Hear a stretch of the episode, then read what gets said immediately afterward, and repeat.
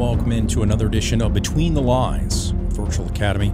We're a podcast going beyond the badge to allow members of law enforcement, public safety, and first response a place to tell their stories and talk about the cases that have impacted their lives. I am your co host, Brent Hinson, and today we are once again fortunate enough to welcome in a guest who uh, previously walked us through his role in the 2013 bunker hostage crisis in Midland City, Alabama. You can hear that special two part episode on our website right now at betweenthelines@virtualacademy.com. But today, he's here to talk about another significant event that he was involved with, an event that just marked its 10th anniversary in April, that being the Boston Marathon bombing. But before we bring him in, allow me to introduce our host, Mr. Michael Warren.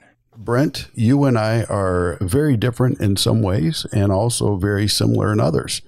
And uh, one of the ways that, that you and I are similar is that we can be emotional guys. And part of the reason why we had to wait this long to bring our guest back on is because I was blown away emotionally uh, by the last time he was here. And, and I think that you feel the same way that I do. It was one of our, our best episodes. I mean, it was so good we, we broke it into a two part episode. It was he, he walked us through with uh, such detail and describing the events of that um, Midland City, Alabama situation that uh, I've been looking forward to talking to him about this particular situation. I think it'll be a very interesting episode. Thank you for putting it towards the afternoon uh, as we're recording, because if it's anything like last time, I'm going to be exhausted when the episode is over because it was right. just so so gripping.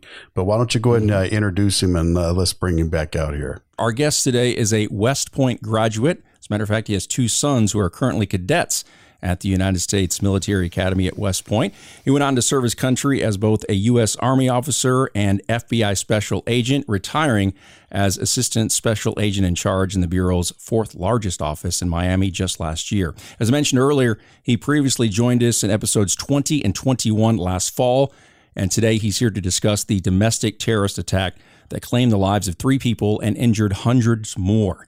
We welcome back to the podcast Kyle Vowinkel. Thanks so much for carving out some time for us, sir. Thank you so much, Michael and Brent, for having me back. It's a privilege to be back on with you both. Now, Kyle, I'm going to be vulnerable here and transparent you bring street cred to our podcast and to me. I, when we're going through here, there's all, been a lot of talk about this documentary that just came out about the topic we're going to have today. And I'm like, yeah, I've talked to that guy right there. The guy was involved in that. Yeah.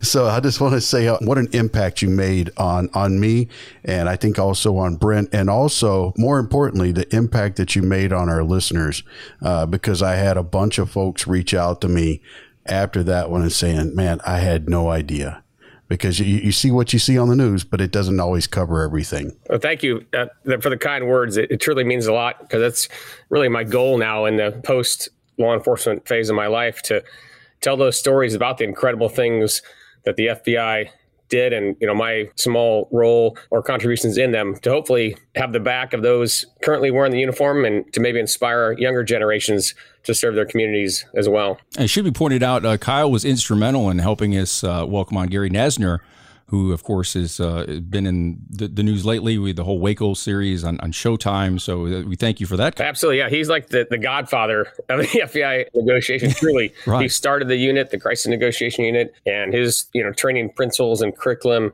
he developed with his first cadre is is really almost virtually unchanged. Those kind of guiding principles and things he instituted. So I, yeah, I talked to Gary on a regular basis. He's kind of like a mentor to me as well. And as I mentioned before, I'm almost like a child of Gary Noesner and you know tactical commander of HRT since I you know worked in both those worlds. So I'm like the poster boy of you know negotiator and tactical action want to just share this with you. As we're recording, uh, I was uh, in Alabama teaching just a couple days ago. And I told the folks I, I was teaching a class called Train the 21st Century Law Enforcement Professional. And one of the things that really bothers me as a profession is that we seem to have become a profession where we try to hide behind the fact, say, hey, listen, I'm a cop. Uh, I'm a knuckle dragger. I, am not, you know, I'm not an intellectual, but you're an incredibly humble guy. But you're both. You're the intellectual and then you're also an operator, but then you also transition into this other part of your career with the CMT. To me, you exemplify what we need in this profession because you're a professional, and that's what we need. I, again truly appreciate the kind words. I've I've been fortunate to be a part of right two kind of incredible, unique, you know, national assets: the FBI hostage rescue team, and then again the crisis negotiation unit. So I was surrounded with fantastic people who are just striving themselves. You know, everyone elevates each other in that you know kind of dedication to excellence and that's uh, you know no small part. I, there was collective successes in both of these cases that I was involved in because everyone again supports one another and everyone that level of professionalism in HRT and CNU is, is truly remarkable and it is filled with people and that's why I went to CNU. I should say is that that critical analysis, the critical thinking, which you and I talked about, you know, just last week, Michael, is so fundamental to law enforcement these days. It's not as nowhere near easy to be a law enforcement officer today as it used to be. And those skills to critically think and analyze and assess behavior and try to de escalate because everything's on camera now too, right? No interaction, and it's good for law enforcement, right, to have that recorded to protect them. Uh, but also, you just have to be so careful that two second clip is not taken out of context. I guess I, am going to put you on the spot here and, and see if you agree with me. But I think that once you accept a position in law enforcement, then you are also accepting the responsibility of continuing to become the professional that we need and expect of our law enforcement community. Oh, absolutely concur, and that's why continuing education. You know, every year in the bureau, I would you know read books, attend conferences as, as other agents do, and go to headquarters to get that professional development. Should, one should never stop learning to strive to be the best law enforcement professional they can be. Absolutely. And uh, last thing before we get into the story, we have, fortunate for us and for society, we have a small part of the profession that continues to operate off of police academy knowledge. And in some cases, that police academy knowledge may be years or even decades old. And that makes it more dangerous for that officer. It makes it more dangerous for their partners and for the public as well. Absolutely. It needs to be refresher training.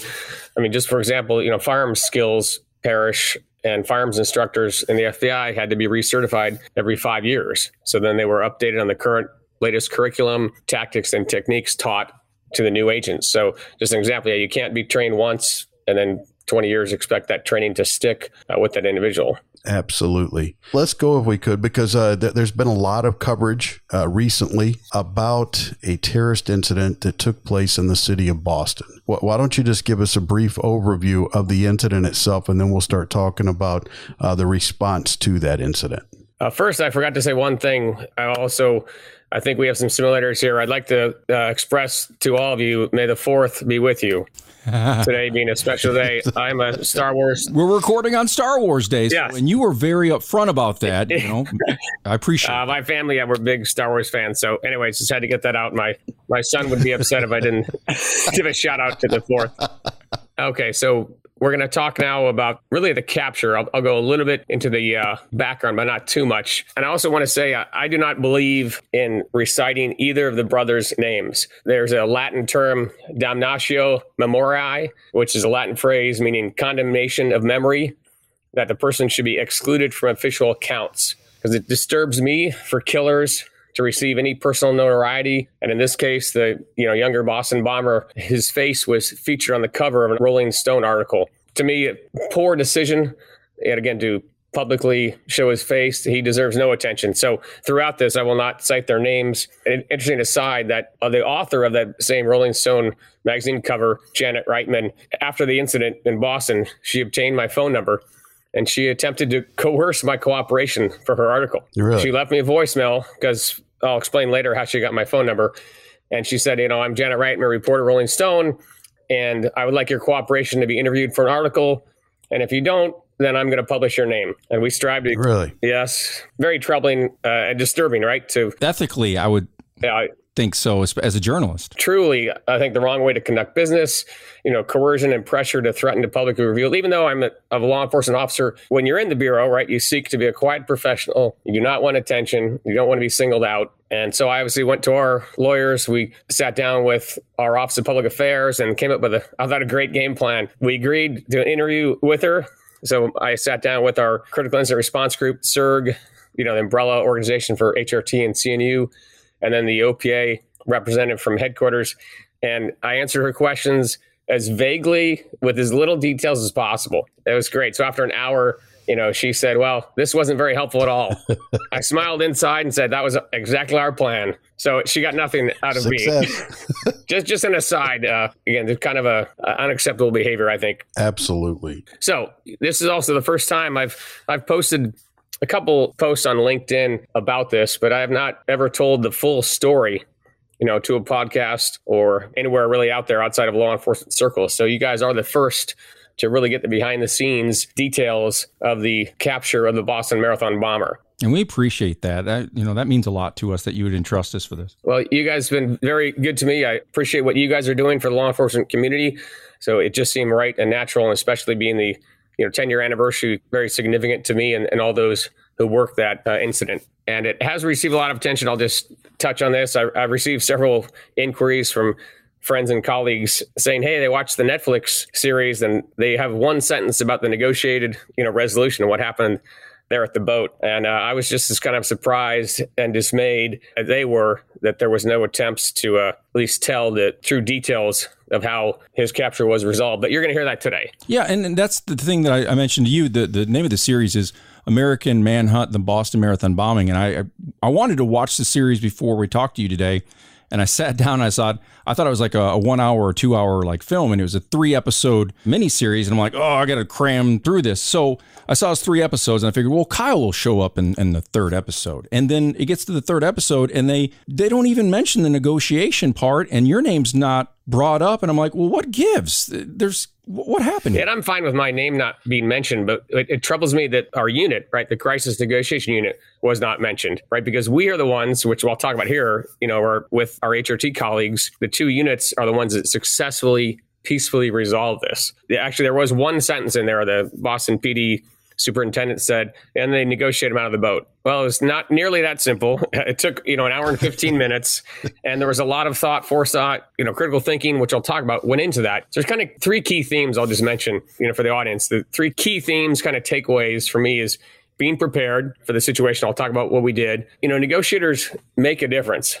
We are uh, often overlooked, sometimes dismissed by maybe an overconfident tactical leader or on-scene commander, and it's not as sexy, right, or as exciting as tactical resolution. And I definitely understand the tactical perspective, having eight years on HRT. But the addition and the combination and the, and the synchronization of those efforts between negotiators and tactical is almost unstoppable when they're again synced up. It's a more sophisticated approach to resolve incidents, and it's safer. And then the, the third kind of theme is just the you know performing under pressure you know, controlling one's emotions, remaining calm, focus on the things you can control. Because this was an incredibly pressure filled situation where we did use words. The power of words were incredible, right? The words were more powerful than weapons. So let's get to the bombing. Most people remember day one is April 15th, 2013, about 2:49 p.m. So what started out as a near perfect Patriots Day Boston Marathon celebration ended with tragedy with those two explosions near the finish line. And three people were killed and 260 people were injured. The first explosion was very close to the finish line. The second one was about 550 feet down the street from that first one. Interesting enough, you know, later analysis, you know, painstaking video review from all the stores by, you know, hundreds of FBI agents and Boston officers and all the other law enforcement that were helping this did find the uh, videos. The subjects unbelievably followed their normal routine, right? They went to the store, they, you know, bought milk, went to dinner with a friend, they went to the gym, they went to class. And so they acted as if nothing had happened, right? Amidst this all this carnage that they had created. And those three days were right exceedingly painful and difficult on everyone in the greater Boston and you know northeast area of the states because no one knew who had perpetrated this right horrendous act, and we had no real solid leads except a couple pictures. And it wasn't until Thursday, April 18th, about 5 p.m., the FBI decided to release photos of the subject placing the bombs there on the finish line. And that's what kind of catapults the behaviors into the you know next level of the subjects. Because remember the, for the previous three days they were just going about their normal routines. The the one one thing that, that was interesting to me about the documentary was that they actually gave very uh, due credit to the video review people. Uh, because it, for anybody who's ever had to sit and review video like that and most of the time you're coming up with nothing it requires a special kind of dedication to pay that kind of detail. So I think we have to give credit, just like the documentary did, to those folks that did that because that, that's painstaking work right there. Absolutely. And you're talking thousands of images and videos because we were asking, right, everyone, I don't, I don't know the actual number of spectators and participants, but think every one of those cell phones, right, everyone was taking pictures and videos, as well as all the CCT cameras that were in stores and covering street corners yeah, just a monumental task, which the analysts and team did an incredible job, right, in extracting those two pictures that they could release to the public. Because without that, you don't know who you're looking for. And then the other thing that, that I wanted to point out for our listeners was the number of injured. And the reason why I want to point that out is because a lot of people, they look at the murder rate or they look at the number of officers killed per year and they believe that we're becoming safer as a society. And the truth of the matter is, if that bombing would have happened 20 years earlier, there would have been a lot more fatalities because medical technology is saving people that wouldn't have been saved before. Fortunately, thankfully, there were some people that jumped in and started providing emergency medical aid that made the number of killed less than it probably should have been. Oh, absolutely. There's an amazing first responder response with medical and even, you know, civilians who were medical trained and even not medical trained were, were helping people out, applying tourniquets, you know, rushing to aid. The community really came together. I shouldn't say not surprisingly, right? Community Boston Strong came together to respond to this terrorist incident and show the city was stronger people are stronger than the hate of these two brothers. And then the last thing, and I'll let you get back to it. I apologize. That period no, between when it happens and when we find the person that truly is a period of terror. I think back to the, the incident out in San Bernardino where the husband and wife went into the office party and started shooting. And there was a period there of about an hour and a half, two hours where they were in the wind. Nobody knew where they were. In that case, they knew who they were looking for. And still, it was a terrible time. I mean, it was a very terroristic time. And in Boston, it was in terms of days, not hours. And that had to have a tremendous impact on the people that lived in the area. 100%. Yeah. Put everyone on edge, right? Is there going to be another bomb here? It also reminds me a little, I wasn't there for this case, but like the DC Snipe case. Remember the two DC snipers? Oh, yeah. Shooting people at gas yep. stations. And that's what's so horrible about terrorism, right? It's just that in this case, two individuals, in this nightmare case, two individuals literally wreaked havoc upon our community and our cities, you know, by their horrendous actions. And, you know, they literally shut down Boston, you know, for almost a week with their fear, their cowardly tactics. We got them as we, you know, always do, but you have to acknowledge the truly negative impact upon the community and the, the, psyche of the people and law enforcement, right? The pressure on law enforcement was building every minute that we, first off, couldn't even identify them, right? Let alone find them. First step is identifying, and that we had to get the public's help, right, with the release of those photos because we did not know who they were. You know, we had it just happen yesterday as we're recording in the city of Atlanta. You've got that time period between when the incident occurs and to me, there's three points incident occurring, finally knowing who it is, and then the third one would be finding him. If it hadn't been a release of that picture yesterday, they wouldn't have identified who the guy was, probably. And that's kind of the same thing that happened in the Boston case. The Bureau debated long and hard about that releasing the photos. And at the end of the day, I, I believe it's worth it, especially if our investigative avenues are not producing any results. We need the public's assistance. And that actually did help, right? Because then we're able to get some investigative leads Although the negative, right, and this is a counter argument to releasing the photos, is then it reveals to the subjects that we're on to them, right? And then they will change their behavior, which is exactly what they did. So that evening, they realize, oh my gosh, our faces are now plastered out there. It's only a matter of time before they actually find out where we live. So they go and, you know, horrendously, they need another weapon, right? They decide they need additional firearms. So they ambush MIT police officer Sean Collier in his vehicle he never stood a chance, really. And the medical examiner later testified in court that he was shot between the eyes at a distance of 12 to 18 inches. So I want to remember his incredible sacrifice and remind everyone again the extreme cowardice of these two individuals. Luckily, they were not able to retrieve his weapon because his holster retention device, and they didn't know how to unlock you know that retention device of his holster. And there was a lot, and you brought it up, but there, there was a lot made in the documentary about that debate on whether or not to release the picture. From an investigator standpoint, once you've exhausted all the other avenues, was there really any other choice at that point? I didn't think so, but I, I, wasn't in on that inner decision. You know, that was at the highest levels of the bureau and, and DOJ. Uh, although we gave our input, you know, to the bosses, uh, which was to release it. Because the other thing is the information gap of not knowing: are there more bombs out there? Are there more exploding devices? You know, the the panic and the fear in the public.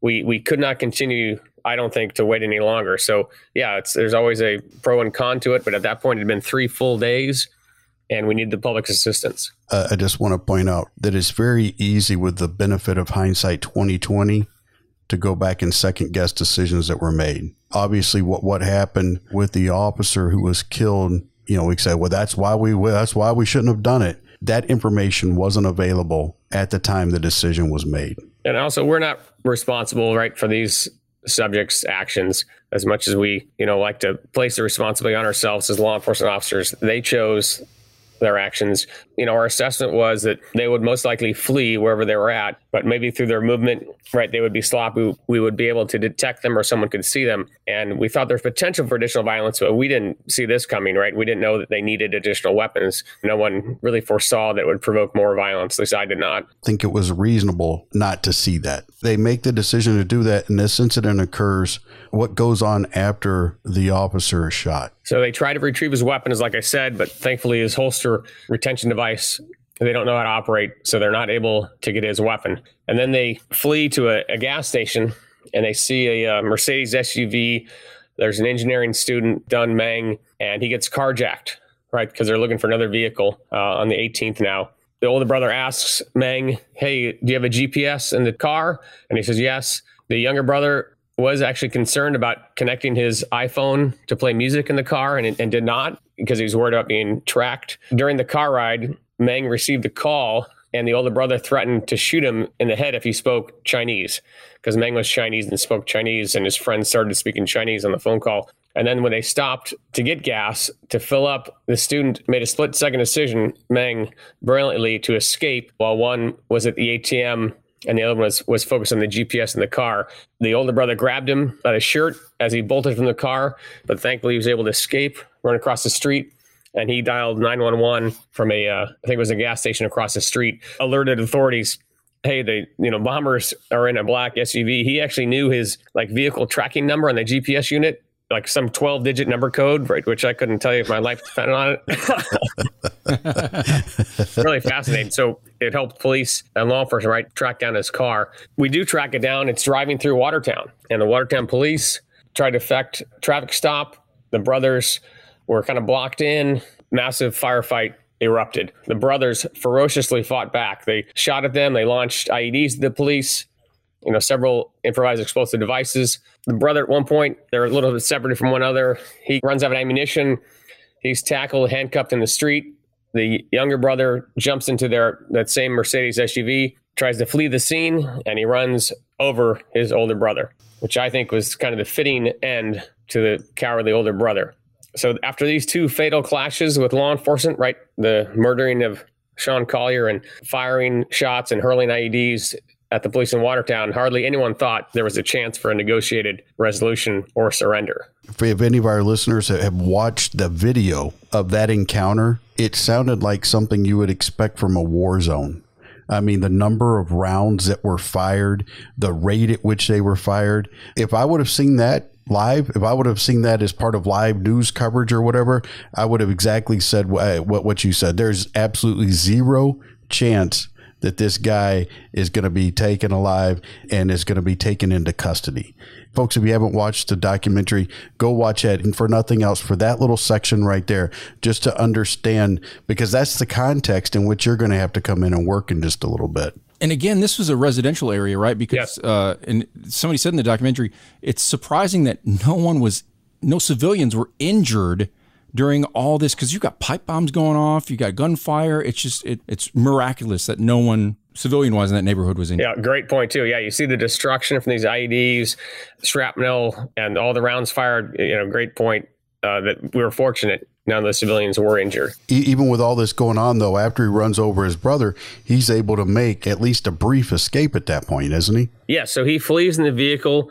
He drives for just two, three blocks and then ditches the vehicle and then flees on foot. We do find, I think this is at Watertown, his backpack.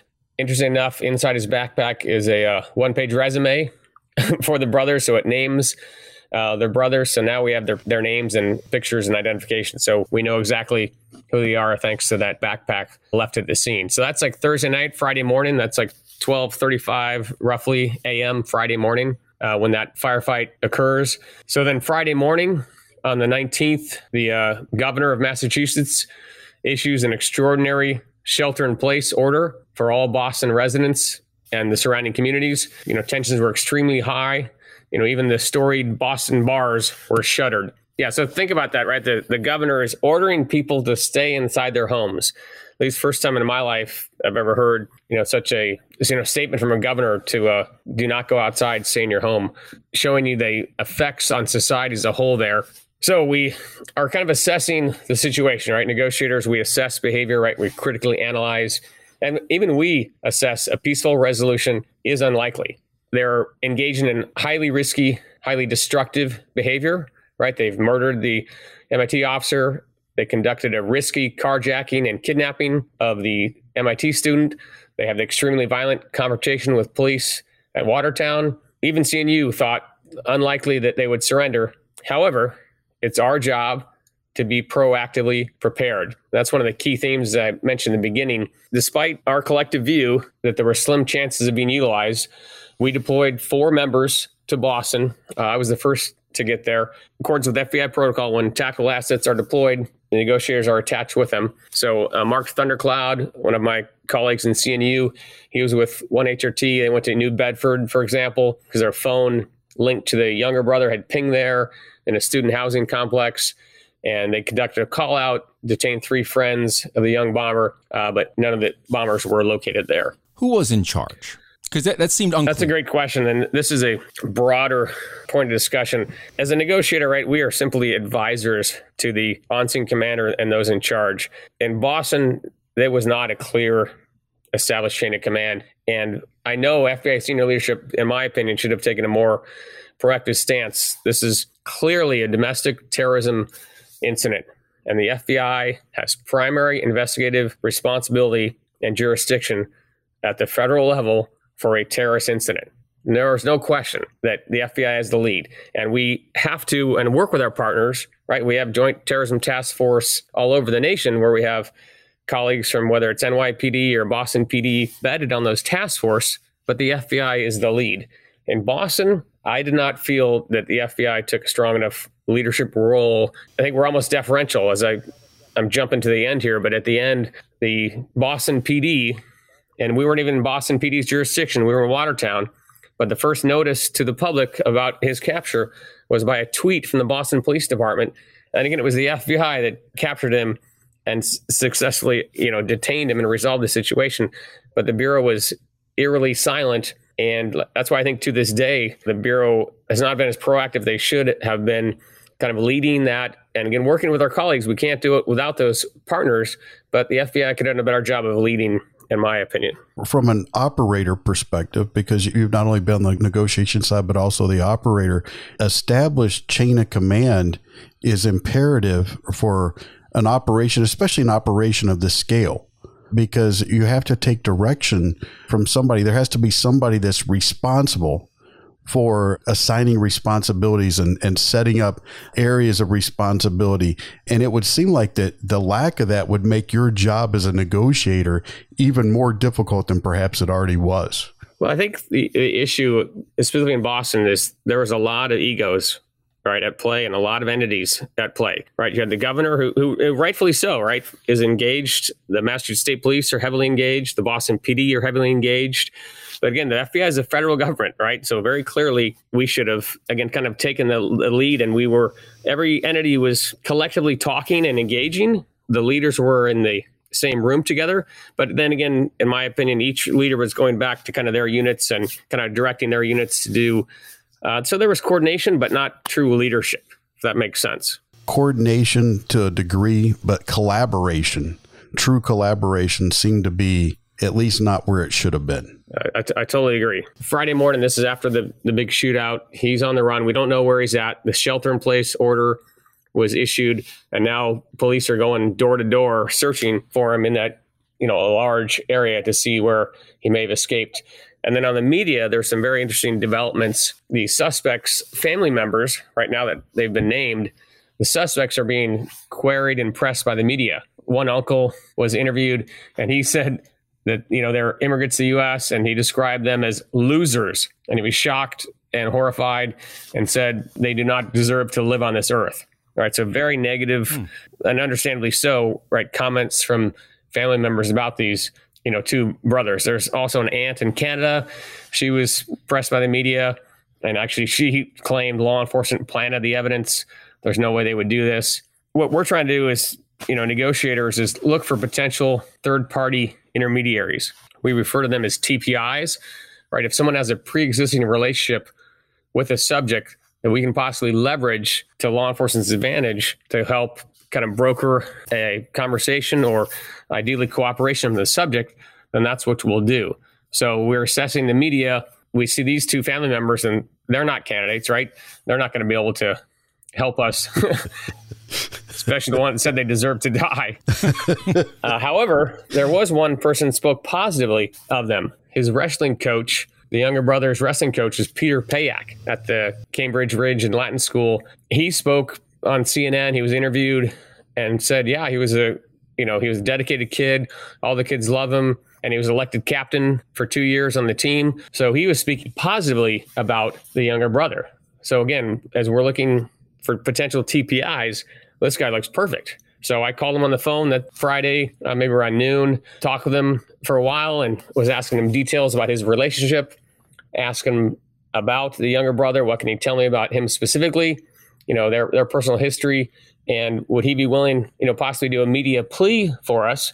Because one thing we talked about when seeing you is, you know, maybe this TPI, maybe the wrestling coach, we could craft a media message, you know, put the wrestling coach in front of the camera, have him, you know, wear a like a polo with the subtle wrestling club logo, you know, subtly on the polo to visually send a message to the younger bomber and also say some words, you know, that, that he would like to see him come out of this alive. And so we're assessing him, and he seems like a good candidate. And then I'm supposed to meet him actually that night around 7 p.m. at the Arsenal Mall. That's where I was located, along with a thousand other, literally a, a thousand other law enforcement officers, maybe even more, we were staged in the Arsenal Mall parking lot. And when I was getting ready to meet him, well, that's when David Henneberry in his backyard, because the shelter in place order is lifted at 6 p.m. that evening, right? The governor lifts, lifts that. And Henneberry goes in his backyard. He's inspecting the boat and notices the boat cover is torn a little bit.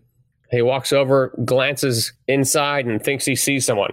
So he goes back to inside his home and calls 911. And that's when law enforcement is first notified. I think the bomber's in a boat in my backyard at 67 Franklin Street. When a call like that comes in, in a situation like that, that has to be, I don't want to say overwhelming, but you're talking about being at a place with, I believe you're probably correct, a thousand cops. And that information comes in, it becomes difficult to manage the resources at that point. Exceptionally. And this is one of the big takeaways that we tell people now in these critical incidents is you, you cannot self deploy. Hundreds of law enforcement officers self deployed to 67 Franklin Street. And that's not what should happen, right? We lost command and control right? When people self deploy, we don't know what assets are where. We don't have accountability of our personnel. So, again, that kind of collective leadership was exceedingly challenging. Everyone's trying to help, but that's not helping the situation. You're making it worse, right? By just self deploying. But we've seen that before. And I guess that's the part that really bothers me is we've seen that at other incidents before. Yet we continue as a profession to have that type of issue at some of these events. When are we going to learn? Yeah, well, it almost costs officers their life. Uh, Michael, before you talked about sounding like gun battle in Iraq or Afghanistan, which I've been to both places and I've been in combat this reminded me of that because even at Arsenal Mall, when I was standing in the parking lot, I could hear these shots fired. And it was like a fusillade, like hundreds of rounds I heard fired. And I thought, boy, I haven't heard that since being overseas. So, you know, again, I'm not going to get into who fired first. I don't think we really even know. But once once officer fired, others joined for, you know, cacophony of rounds, you know, fired. Uh, eventually, the Boston PD superintendent, you know, yells repeatedly, hold your fire, hold your fire. Someone deployed some uh, gas through the boat, but there's no response from the subject. Then the Massachusetts State Police, they had a big armored vehicle called a Bearcat, assertively advances straight up to the boat. It has a you know mechanical arm on the front. They try to tip the boat over, right? They try to eject him from the boat forcibly, but the boat trailer prevents it. Then they use that same mechanical arm to poke a hole. There was a white plastic tarp cover, you know, like a winterization cover on the boat. So they tear that cover open to gain some visibility into the vessel. The tarp is still covering 80% of the boat, but now there's at least a little bit of visibility into the boat. And then there's a loudspeaker on that Bearcat. One of the troopers, you know, in that imposing vehicle repeatedly commands the bomber, come out, come out, come out. And again, there's no response. Uh, you know, even after all that law enforcement pressure, the subject, the younger brother, was still completely non-responsive. Every one of the attempts, you know, to get him off the boat failed. You told me already that, that you had in your mind that you believed that there wasn't going to be a peaceful resolution to this event.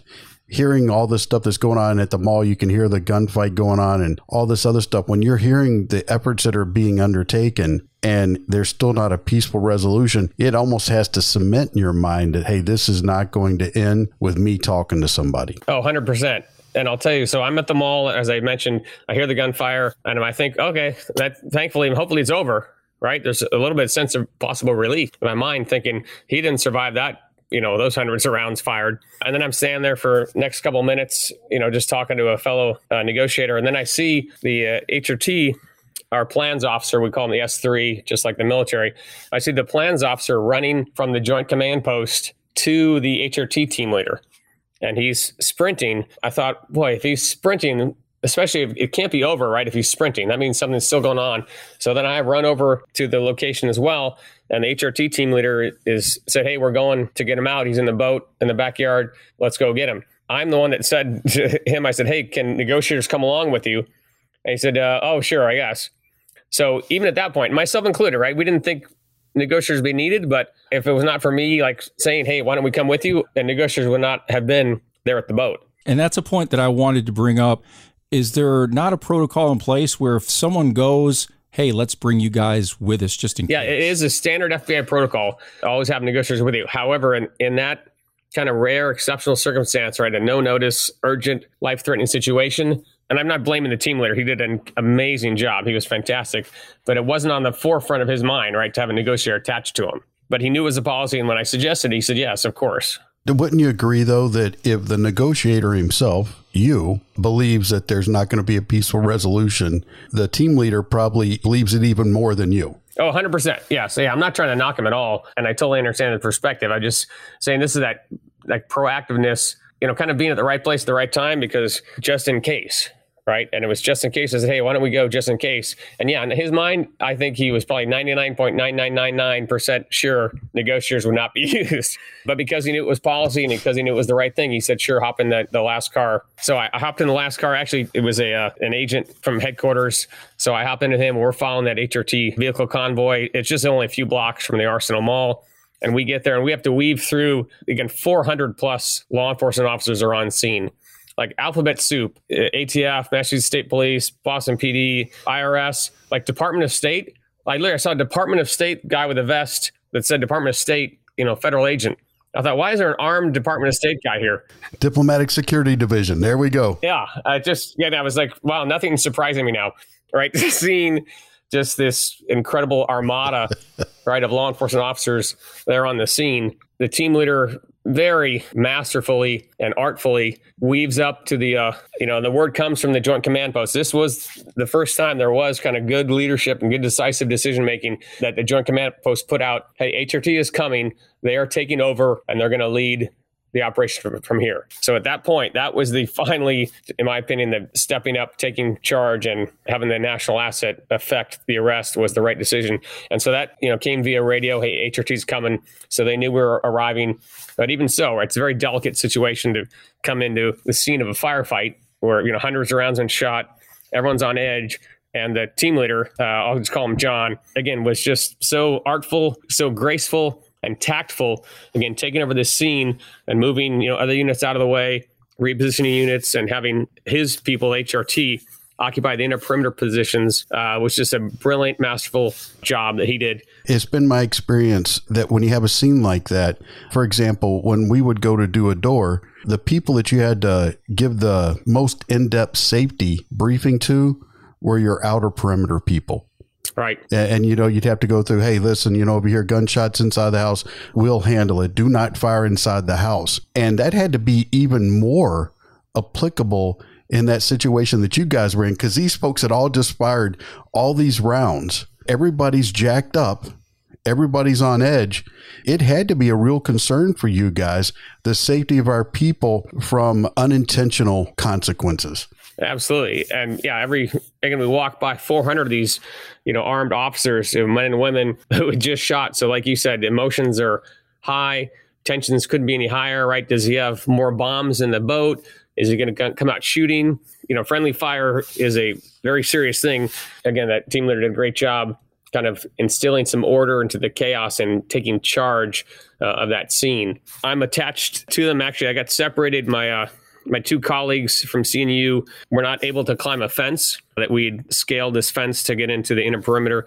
So I'm alone at this point, but I know they're gonna they're gonna eventually find a way around. And I'm just kind of standing next to near the team leader outside the, the front part of 67 Franklin Street. So he first thing he does, the team leader says, "Hey, let's pull that Bearcat away from being, you know, right in front of the uh, boat. Let's pull it back and you know, kind of take a pause here for a moment to be a little less assertive." And then once his people are set, he decides to deploy some non-lethal flashbangs, right? The concussion devices, which emit super bright flash and like 180 decibel noise. And maybe if we launch some of those in the boat, maybe that will help dislodge him or evict him from the boat. So that's the first action that the FBI does at the scene. Uh, we didn't have any agents there previously with that first wave of law enforcement officers. HRT and CNU were the first ones, uh, again, to arrive from the Bureau. They launched the flashbangs, and there's some Massachusetts State Police had overhead helicopter with FLIR, the forward looking infrared radar. And the FLIR does a great job capturing,